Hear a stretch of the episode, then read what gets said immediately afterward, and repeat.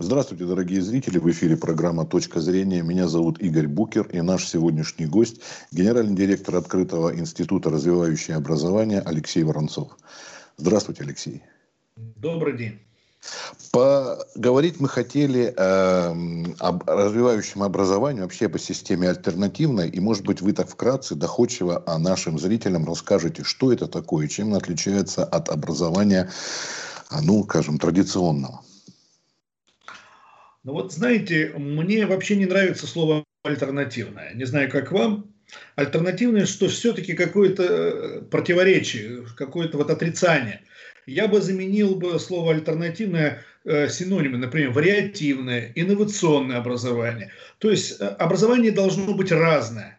И для разных детей, для разных семей э, могут быть абсолютно разные подходы. И вот развивающее э, обучение имени известных таких ученых, как Данила Борисовича Илькоина и Василия Васильевича Давыдова, я бы не называл альтернативным, я называл э, вариативным.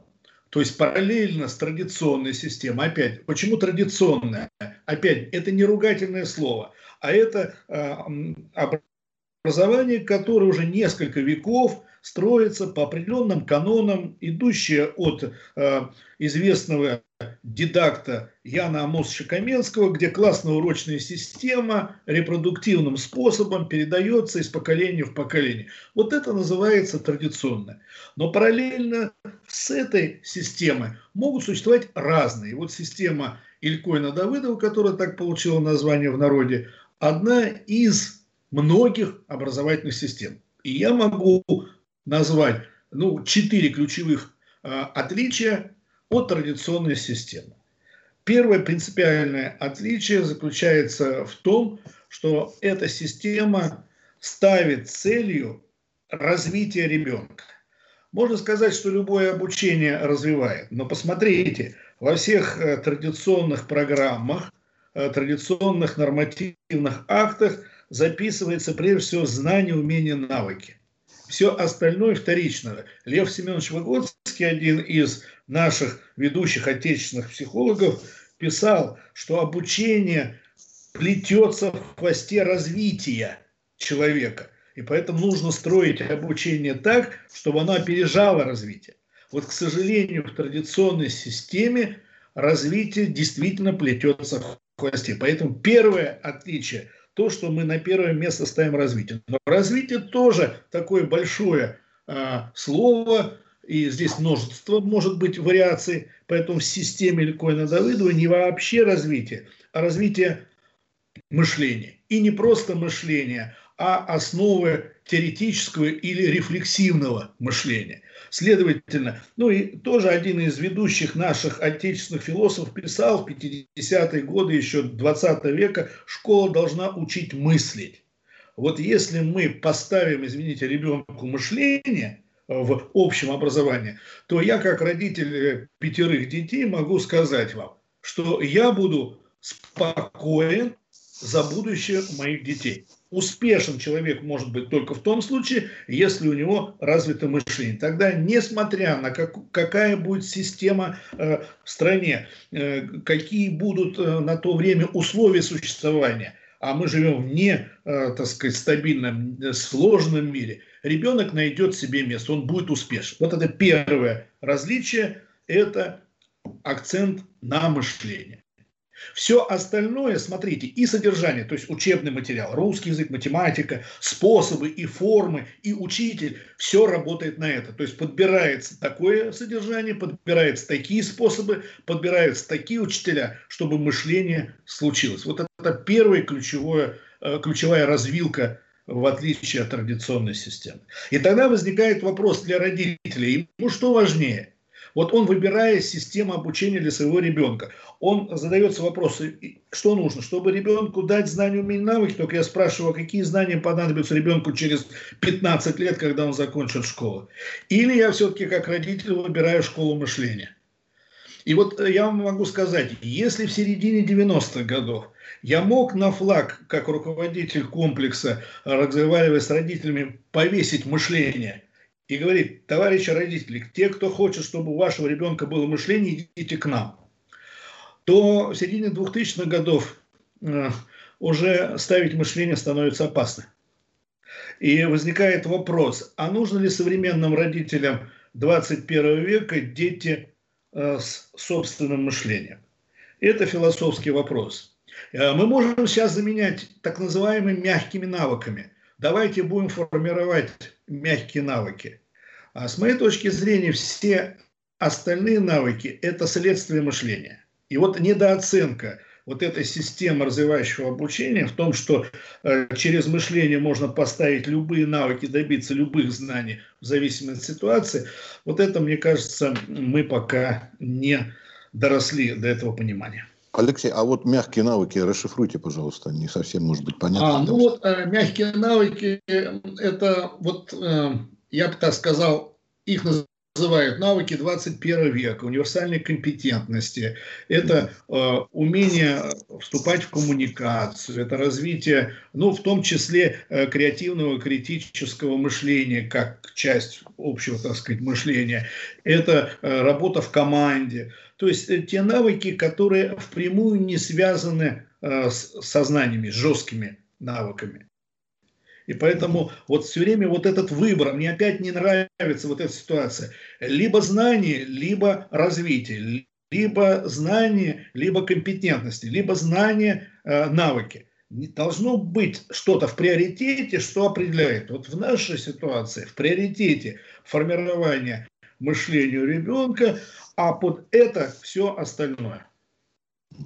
Э, не, не совсем непонятно, почему вы один из людей, который занимается этим, а тем не менее, вот хэштег даже используется, да, латинскими буквами написано alt school, английское слово. Вы говорите, вы против слова альтернативно, оно действительно а, тоже немножко смущает, потому что если мы знаем по политкорректному языку, английскому, американскому, да, альтернативно мыслящими называют, извините, людей немножко, ну, скажем так, не совсем нормальных. Правильно ведь? Да, вот это я их. Ну, вот поэтому... никакого отношения не имею. Я не поддерживаю это название. Угу. Как? То есть а, не, не ваши, да, угу. не ваши а, э, у, меня назывался, э, у меня назывался комплекс экспериментальный э, учебный комплекс «Школа развития». Вот угу. название, где с 1992 по 1 февраля 2016 года я проработал. Вот. И мы, так сказать, ну, сумели создать школу на всех трех ступенях, ступенях общего образования, которое бы вот этим вопросом развития занималось. Ну, известно, что а, помимо традиционного образования не единственная эта система обучения а по системе Ильконина-Давыдова, но она почему-то одна единственная, которая принята а, Министерством нашего образования да, Российской Федерации. Остальные как-то отвергнуты. А вы, вы знаете, ну, во-первых, это миф, это не совсем так. Если в двух словах, то я попробую этот миф снять. А дело все в том, что в 1000, это декабрь 1996 года а, э, коллеги Министерства образования Российской Федерации того времени, где это не закон, это не приказ, это просто решение коллеги, что в нашей российской начальной школе есть три системы. Есть система традиционная, она есть, была и будет. Есть система Занкова, развивающее обучение, где акцент делается на общее развитие. И есть система Илькоина Давыдов. То есть вот три системы, э, которые были просто де-факто приняты к этому времени. Именно эти три системы существовали. Потом начали возникать, на сегодняшний день существует, например, 17 э, УМК, учебно-методических комплектов по начальной школе. То есть это широкое разнообразие разных подходов к начальному образованию. И я за то, чтобы на клумбе росли разные, э, так сказать, цветы. Для того, чтобы родитель имел право выбора. Мы вариативность как принцип заложили в законе еще 92 -го года в образовании. Но, к сожалению, чем дальше мы от 92 -го года, постепенно эта вариативность сворачивается. Вопрос почему? А во-первых, уходит, так сказать, вот это накип. Вот откуда появилось 17? Э, ну, э, бывает так, чуть-чуть изменил, и это уже альтернатива. То есть уходит в сторону то, что реально принципиально не другое, а разновидность, например, традиционной системы. Поэтому то, что не прижилось, то, что, так сказать, не является принципиально отличным, уходит. То же самое с учебниками. Учебников много, кладешь 5 учебников одного предмета, а они как близнецы и братья, даже картинки повторяются. Одно и то же. Я понимаю альтернативный, если мы про альтернативный и про вариативность, для меня это синонимы. Я беру два учебника, и я вижу два разных хода, два разных пути получения результата. И тогда я как а, а, учитель, я как родитель смотрю, какой путь моему ребенку. Один визуал, ребенок, да, и ему нужно построить таким образом учебник математики, чтобы вот через визуализацию он мог прийти к результату. Другой действительно работает со схемами, работает с мышлением, значит, ему можно построить. То есть есть цель, есть результат, но разные пути движения должны быть. И вот смотрите, до 2004 года у нас стандартизировалось в России содержание образования, то есть учебный материал. Что изучать, когда изучать, в каком классе изучать. Э, в седьмом году указом президента Российской Федерации 1 декабря 2007 года, с моей точки зрения, произошла революция в образовании. Ну, революция в кавычках.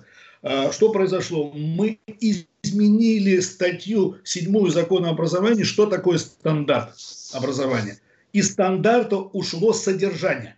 Остались требования к результатам, требования к э, программе и требования к условиям. С моей точки зрения, это был прорыв именно в понимании вариативности. Что это такое? Мы убрали стандартизированный один путь к результату. Ставим цель и говорим, ребята, выбирайте любую траекторию, которая вам удобнее, которая вам понятнее для достижения. Поэтому как в, шашке, раз-два и в дамках. Кто-то будет идти к результату длинным путем, кто-то будет короткому. И вот эта ситуация до сих пор существует. И вот попытка э, в какой у нас сейчас э, 21 значит, попытка 19 и 20 года изменить вот этот стандарт. Значит, в седьмом был принят изменение в закон. В девятом году мы принимаем новые стандарты образования, вот под новую структуру стандарта. И вот до 2019 года мы э, шли по этому стандарту. В 2019 году Министерство образования, когда Васильева была значит, министром образования, была сделана попытка, и пока она еще до конца так сказать, э, ну, не закрыто. Вернуться к старому пониманию содержания образования, когда в приложении к стандарту расписали по годам обучения, что нужно учителю и ребенку делать. И если бы это было принято, то это был бы возврат назад. Ну, пришел Сергей Сергеевич Кравцов, президент дал команду разобраться вот с тем, потому что эксперты выступали против этого подхода. И вот на, на сегодняшний день изменения в стандарт не приняты, но, насколько мне известно, вот это радикальный возврат назад отменен. Таким образом, есть шанс, что у школ, у авторов учебников, у, раз, у авторов подходов есть шанс прийти к результату разным путем. И поэтому вот эту вариативность, за нее надо бороться, продолжать сохранять, потому что дети разные, семьи разные, и поэтому пути достижения результатов образования должны быть разные. Алексей, а вообще какой, на ваш взгляд, критерий вот хорошего, успешного образования? Ну, для меня всегда была на первом месте свобода. Отсюда если есть возможность ребенку строить свой путь движения в образовании, значит, это образование хорошее. Возможность собственного пути. А мы, взрослые, и родители с одной стороны, и школа с другой стороны, должны обеспечить условия движения ребенка в этом образовании. Поэтому школа как здание, как институт – на сегодняшний день уже э, потеряла свою монополию.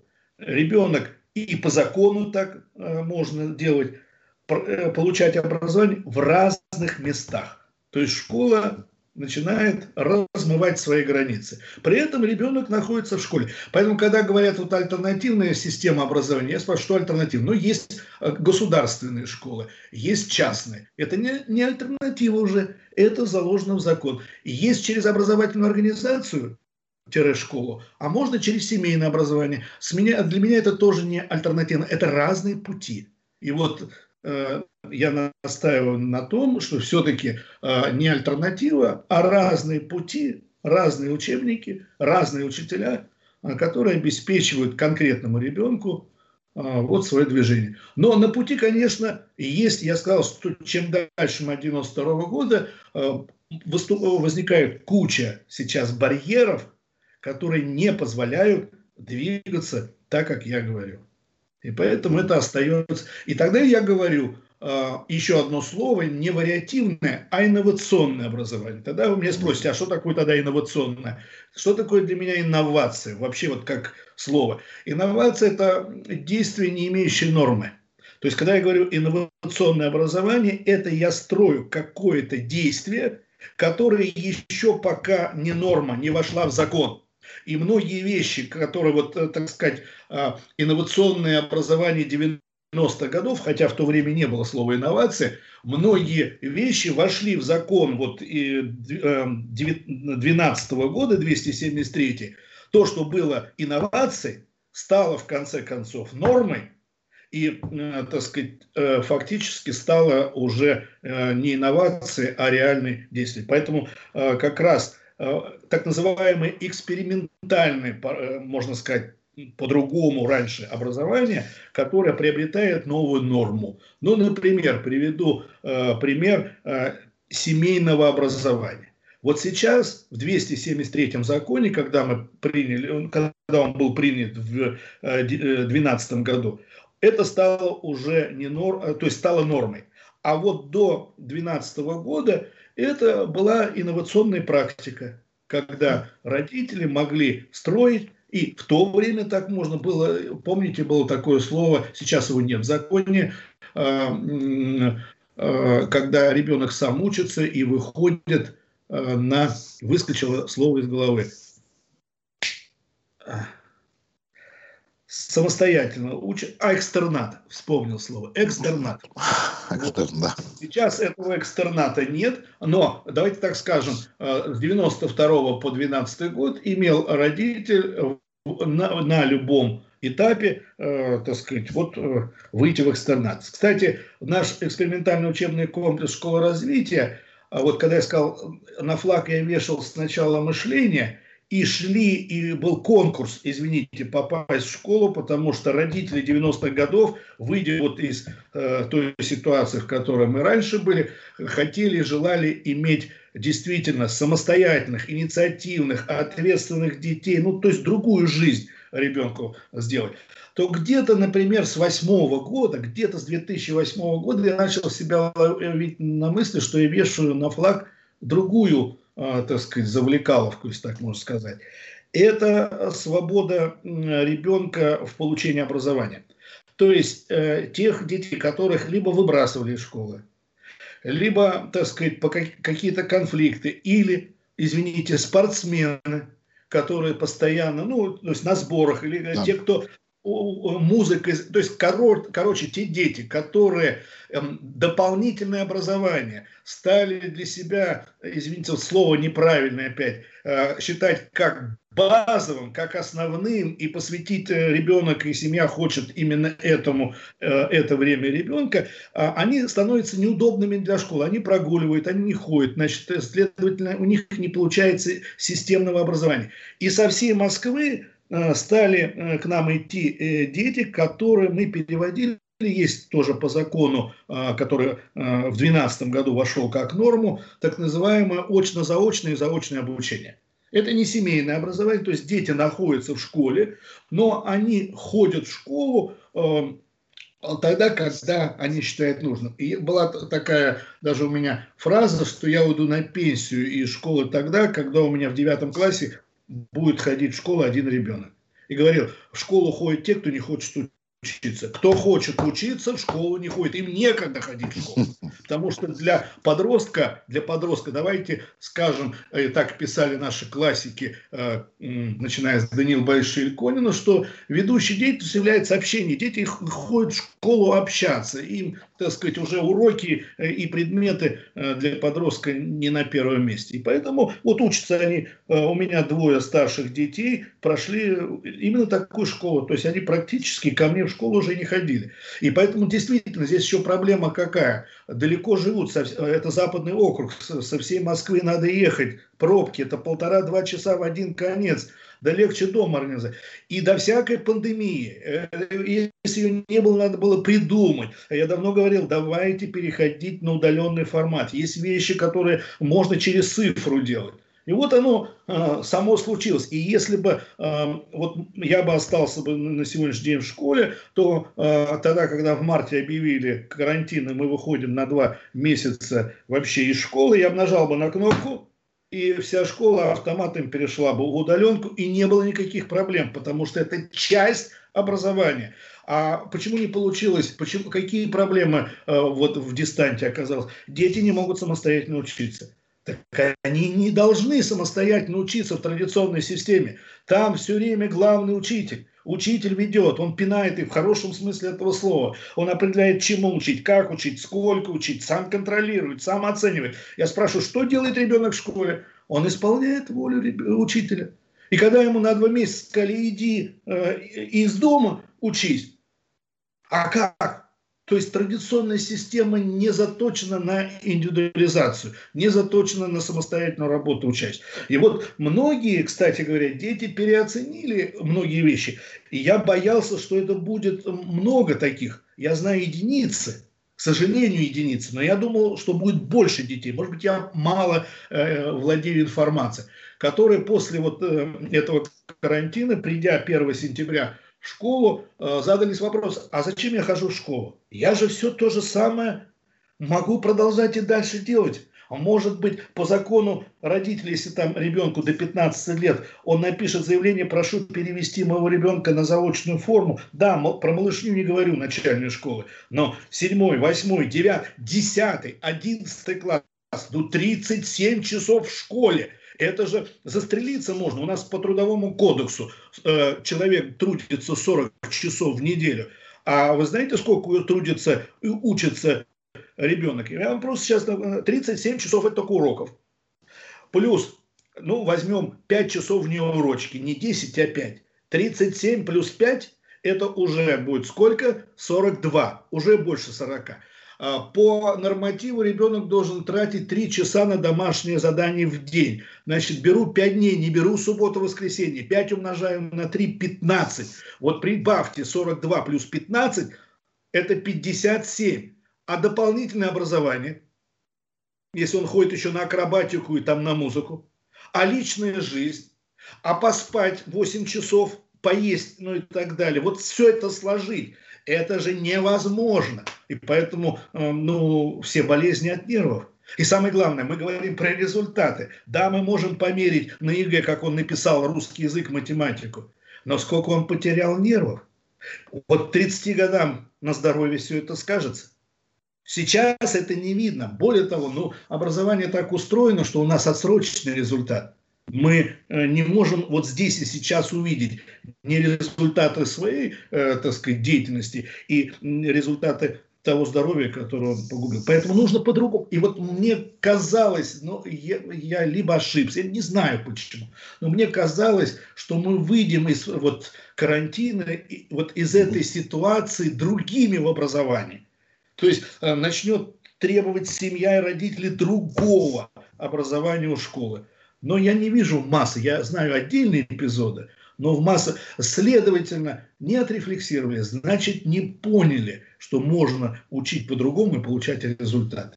Вот, вот э, если ну, говорить тут, про... Да, тут, наверное, все-таки сказывается, что действительно индивидуальный подход нужен, потому что вот я с э, кем беседовал, есть люди, не только ученики, естественно, мы беседуем с преподавателями, причем преподавателями вузов, они тоже э, недовольны были тем, что невозможно дать хорошее образование на удаленке, вот это онлайн, они сами хотят общаться с студентами и так далее. Поэтому это все индивидуально, что для ученика, что для учителя и преподавателя. Вы правы. Тут... Вот, понимаете, вы, вы ключевое слово сказали «общаться». А общаться можно по-разному. И э, э, э, это может быть не связано с образованием. Я вам могу сказать одно, что я за время вот карантина а, и прочитать успел много, и написать много, и э, продвинуться по разным параллельным курсам, то есть получать. Ведь это раньше было у нас, э, наши предки в 22 года заканчивали институт и до гробовой доски могли в одном месте проработать. Было время, когда дети выпускались вот у меня из школы, и которые говорили так, вот сейчас я иду в один вуз, его закончу, это я для работы а для души я пойду еще там в архитектурный, а для работы он идет в юридический. Это было начало 2000-х годов. Сейчас дети, следующий шаг, одни нормальные дети э, начинают учиться одновременно в нескольких вузах. Они уже начинают понимать, что одного образования – ну, недостаточно. Но у них не будет, когда у них появится семья, когда они будут понимать, что нужно реально менять профессию, потому что она уже изжила, у них не будет реально 5-4 лет получения вот этого заново образования. Следовательно, они должны владеть такими компетентностями, которые за короткий срок, когда он, у него есть цель, у него есть инструмент, у него есть мышление, он там за 2-3 за месяца э, приобретает новую специальность и, и дальше погружается в нее. И поэтому, да, те школы и вузы, а, а вузы, что такое вузы? Это те же бывшие, так сказать, студенты, э, ученики, их же 10 лет, 11 лет не учили самостоятельности, поэтому, почему вы не про студентов, это я руководитель магистратуры, э, так сказать, где учатся э, люди, имеющие одно высшее образование, пришли получать высшее второе. Вы думаете, они умеют учиться? Это как раз и есть результаты традиционного образования. Вот мы сейчас пожинаем плоды того образования, которое люди получили вот по линии традиции. Те, кто учился э, в развивающем обучении, которые живут и за границей в том числе, и учатся в зарубежных вузах, они все пишут, родители и дети, о том, что им легко. Там же тоже сложно. И, и за рубежом не все могут учиться студенты. Вот. Но наши, так сказать, учатся, потому что надо правильно расставить приоритеты. Вот э, э, считая, вот одна из претензий родителей к школе в период карантина – вы перестали объяснять детям задания. Дети без объяснения не могут э, сами понять. Вот задача сделать так, чтобы ребенок сам разобрался. Но для того, чтобы он сам разобрался, ему нужно дать инструмент. А это нужно сделать, конечно, в обществе. Поэтому никто не говорит про дистант. Мы говорим про так называемое смешанное обучение, что когда есть очные встречи с профессором, да, там, с учителем, когда мы можем вместе пообсуждать что-либо, и есть моменты, где я должен дома отработать, набрать материал и так далее. Ну, например, э, мне нужно, э, у меня открытый урок, я хочу провести, например, урок по истории в формате дебатов. Все-таки Петр I это кто был, э, значит, реформатор государства российского или разрушитель? Для того, чтобы мне провести дебаты на эту тему, в традиции. Я должен сначала там 8-10 часов рассказать детям про эпоху Петра Первого, именно рассказать, показать, все, они только приходят и слушают меня. И есть э, в традиционном обучении такой обобщающий, систематизирующий урок. вот у меня открытый урок, я хочу показать, значит, что я владею современными формами, я устраиваю дебат. Но может быть другой вариант. Можно, э, вы, э, он получил название «перевернутый класс». То есть вынести всю фактуру эпохи Петра Первого в самостоятельное изучение для того, чтобы когда они придут ко мне на урок, мы могли сразу устроить дебаты. Я через эти дебаты сразу увижу уровень их глубины понимания фактуры. А, на какие, так сказать, вопросы они смогли найти ответ, какие нет. Вот мы два дня дебатируем, а потом я четыре дня разбираю с ними именно те точки, те проблемы, которые ими было в самостоятельной работе не схвачен. Поэтому такая метода получила название перевернутый класс. То есть мы фактически материал убираем самостоятельно, извините, и причем тут учебник. Сейчас куча разных материалов, которые можно достать из интернета, из других источников на эту тему, при том, что абсолютно разные. Э, я когда-то защищал значит, э, в педагогическом институте, в советское время я заканчивал в 79 году, Э, не, не было дипломных работ в педагогическом институте, но так я там был отличником, мне разрешили одному из защищать диплом по методике. И вот помню, э, одну фразу педагогиню, там, доктора наук, э, которая сказала мне на защите такую фразу. Мы должны детям школе давать только устоявшиеся знания. А вся моя дипломная работа была пока по географии я защищал, где показывал разные точки зрения, разные подходы к определенным там законам и так далее. Вот это мы должны в школе давать только устоявшиеся знания. И вот э, одно время так было, в 90-е годы сделать, а сейчас опять одна история, один взгляд на историю, один взгляд на, на биологию. Э, вот как раз а интернет сейчас можно, конечно, запретить. Можно сделать один взгляд, но молодежь же, она же из разных источников берет, и все равно она читает на то, что на тот или на другой, э, так сказать, закон или на э, какое-то явление есть разные точки зрения. Вот, поэтому э, и нужна вот эта вариативность. Ну, тут, видите, как и, в общем-то, у юристов и вот у журналистов всегда нужно другую сторону выслушать, другую точку зрения представить. Нормальные статьи, когда писались, всегда есть одна точка зрения, их и противоположная. И тогда их вот, ну, и нас, вот, я помню, и главный редактор всегда подходил, вы высказываете это, а где противоположная сторона? Вот, и также и в образовании. Это такая вот диалектическая позиция. Да, э, так, так должно быть, но на самом деле э, есть только одно мнение, и то мое учительская. Ну да, да, да. да. А потом, смотрите, сама классно-урочная система со звонком, а когда на 45-й минуте со звонком э, слюна, как у собаки Павлова, начинает отделяться у ребенка, и он дальше ничего не слышит, если я начну сейчас дебатировать на какую-то тему разные точки, точки зрения, у меня же программа, я должен программу выполнить, поэтому я ничего за 45 минут не успею. Поэтому лучше я им перескажу, расскажу и, и это же спрошу. Поэтому, смотрите, как только мы начинаем действительно современные э, способы обучения вот через э, противоречия, через разные точки зрения, это значит во времени у меня увеличивается. Значит, урок перестает быть той формой, Э, обучения, в котором, так сказать, э, э, это можно обустроить. Урок можно быстро пройти программу, поэтому вот это слово «пройти программу» – это ключевое, что есть в голове прежде всего учителя. А как только начнем дебаты, значит, это другой подход, это погружение, это модули, это по-другому нарезка, извините, учебного материала. Дальше, это другая подготовка учителя – а, потому что э, его научили в пединституте, э, как меня в 79 году, а за это время, извините, в науке сколько чего изменилось. Он седьмой континент появился. А мы все, мне поставили четверку на вступительном экзамене в пединститут за то, что я сказал, что у нас пять океанов. Какой пятый? Я говорю, южный. Я говорю, у нас четыре. Я говорю, еще Варениус в 1605 году интуитивно выделял Южный океан. Да, есть Петербург, ну, Ленинградская школа океанографическая, которая выделяла 5, была Московская, так же, как есть э, фонетики, есть Ленинградская школа, есть Московская. Даже в пединституте мне ставят 4 за то, что-то я не знаю, значит, структуру Мирового океана. А при этом в астрономии я... тоже, ведь Плутон а, уже сняли с да. планеты, да? Да, да, да. Это, это сыну было, значит, шесть с половиной года, значит, едем в машине, там, значит, какой-то опрос по детскому радио, и он кричит 8. Ну, там спрашивают, я говорю, как 8, 9? А говорит, ты отстал от жизни, Плутон уже давно, так сказать, то есть меняется все. Дети наши в 6 лет знают больше, э, так сказать, то есть они что? Они владеют определенной фактурой. Школу не заменить. Школа дает определенную систему знаний. Но эту систему тоже по-разному можно строить.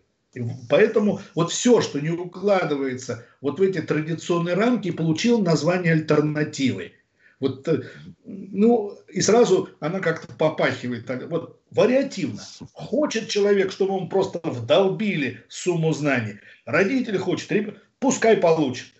Хочет родитель и ребенок по-другому, значит, дайте возможность. Даже если таких детей и семей будет всего две на всю Российскую Федерацию, дайте возможность двум семьям получить образование по-другому.